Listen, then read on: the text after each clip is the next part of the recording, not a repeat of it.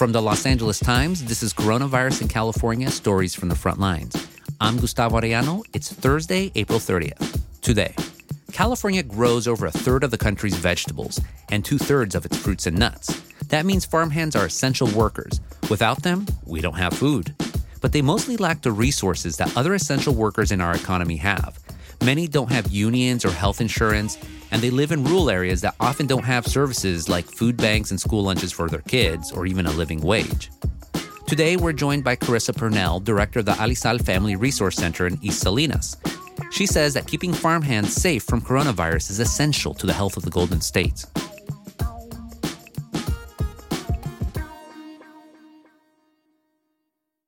Blue Shield of California would like to take this moment to thank the mothers, fathers, sisters, brothers, daughters, sons, friends, and heroes on the front line.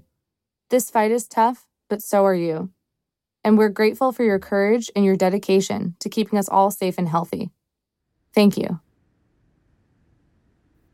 So, Carissa, how's coronavirus affecting farm workers on every level? So, not just the field workers themselves, but also, say, their spouses, their children, all their family members?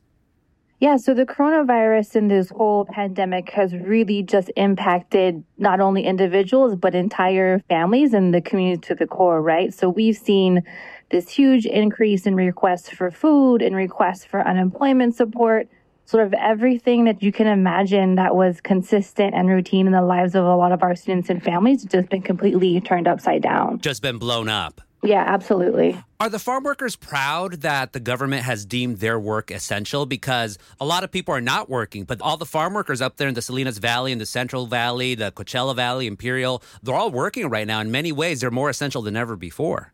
It depends on who you ask, but from my perspective, we've always known they're essential, right? Our families don't eat without the folks who do the work every day, but to not offer hazard pay, to not increase their wages, to not sort of recognize it monetarily really doesn't mean much for families who already struggle to survive. And then comes news that the Trump administration wants to slash the pay of these quote unquote essential workers right? And so I think that a lot of these folks too don't even have access to some of that federal stipend dollars, right? So depending on your immigration status, those financial supports may not even be in place. So to cut their wages on top of really increased housing situation costs and costs of not having access to food in our grocery stores and relying on schools to provide the only meals your family has, it's just not a dignified way to survive for a lot of our families right now. What are some of the stories that you're hearing from the folks coming to you folks? So, for us, I think as a family resource center being affiliated with the school district, so many of our ag families have relied on schools to be more than just a place of education, right? So,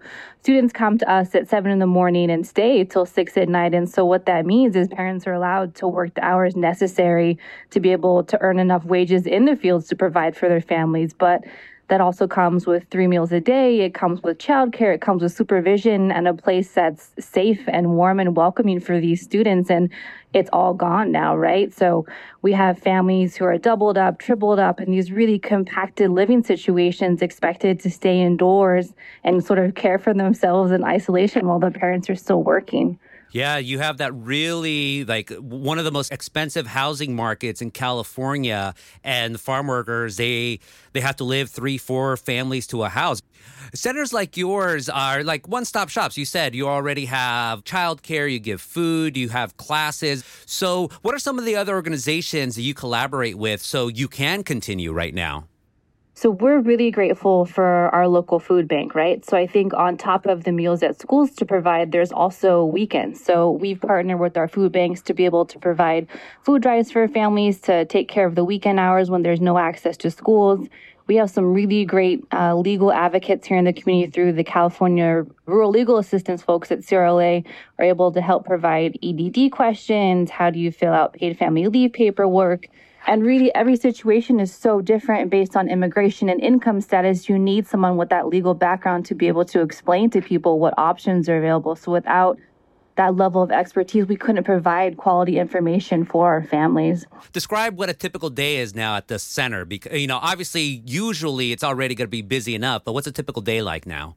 The first thing we have to do is check uh, phone messages, right? So, respecting the county public health decision for safe social distancing practices, we do a lot by phone and really trying to embrace this digital world of technology. So we get a couple hundred phone calls a day. I have a question about section four of my unemployment or who do I talk to if I want to renew my MICA because I'm not sure of what's going on. So really just kind of shuffling through and prioritizing the, the referrals that come in. Um, we get a lot of requests for food, as I had mentioned. So when the food bank isn't available or folks can't come out, we're, we're willing to deliver it to doors because we understand how important it is. We're doing our ESL programming. All of our adult learning is still taking place online. Like the staff has really stepped up and adjusted. And I think one of the best services we've been able to provide, we had a mobile health clinic that would come free of cost, no questions about status or documentation. They would provide free preventative medical practices for folks. And um, most people who utilize that service were ag workers. And so they're actually doing video telehealth sessions now. So even our healthcare system has really adapted to the times and is willing to do Zoom sessions to um, provide some question and answer for folks who have respiratory questions or sort of want to know more about best practices to protect themselves and their families. I just think it's really telling that right now, even the middle of this pandemic, folks are still logging in for the ESL classes. They're still wanting to learn English. Right. And I think that there's this big misconception about motivation and inspiration in, in our ag families. So parents are understanding how valuable it is for them to learn aside their students. So many of them step up and are willing to learn a language to better themselves, to be better for their families. And the students are watching. And it's really something access is an issue. And so you do see people in the parking lots accessing Wi Fi, sitting outside of cafeterias we expect everyone to have access and we don't always recognize that you know internet is not a utility like so many of us grew up with but it's it's a privilege that a lot of our families don't have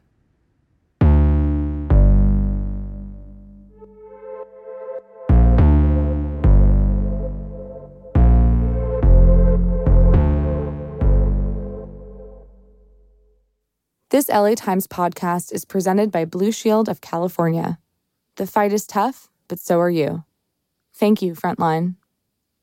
This advertiser has no influence over editorial decisions or content.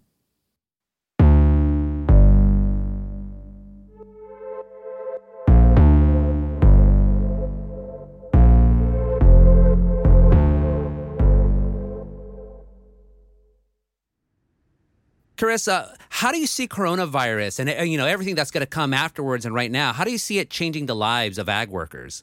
It's definitely not a positive thing, right? I think I struggle sometimes personally when I don't have an answer. I think that everything has become so impacted that no single problem exists in isolation. So, whether it's immigration or housing or food, or how do you um, provide financial supports to families who literally are, are, struggling right now is it's hard. Yeah, and of course the whole issue of immigration sort of looms over all this. Uh, ICE right now is saying we're not going to deport anyone. That's what they say, of course, but that's never far away from the minds of undocumented people.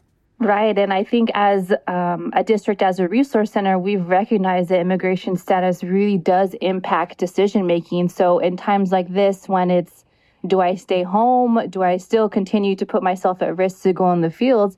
People are putting themselves at risk because they understand that's their only access to the financial means they need to take care of their families and to feed and house their families.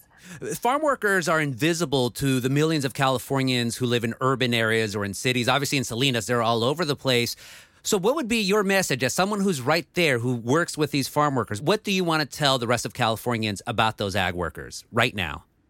I think for me, you know, I came to this community growing up with privilege, going to college, having a food and having two parents and never knowing what it was like to feel hungry. And when I came here 10 years ago, I never left. The level of humility, the level of love that our field workers have for their families is something that moves us to do what we do every day. And I think it's not just in the fields, in the empaque, it's a 24 hour a day commitment that families and moms and dads are making to their children. And it's something that should inspire people. People shouldn't feel any resentment or sort of hostility toward these folks because they do the work that so many of us don't see and don't understand.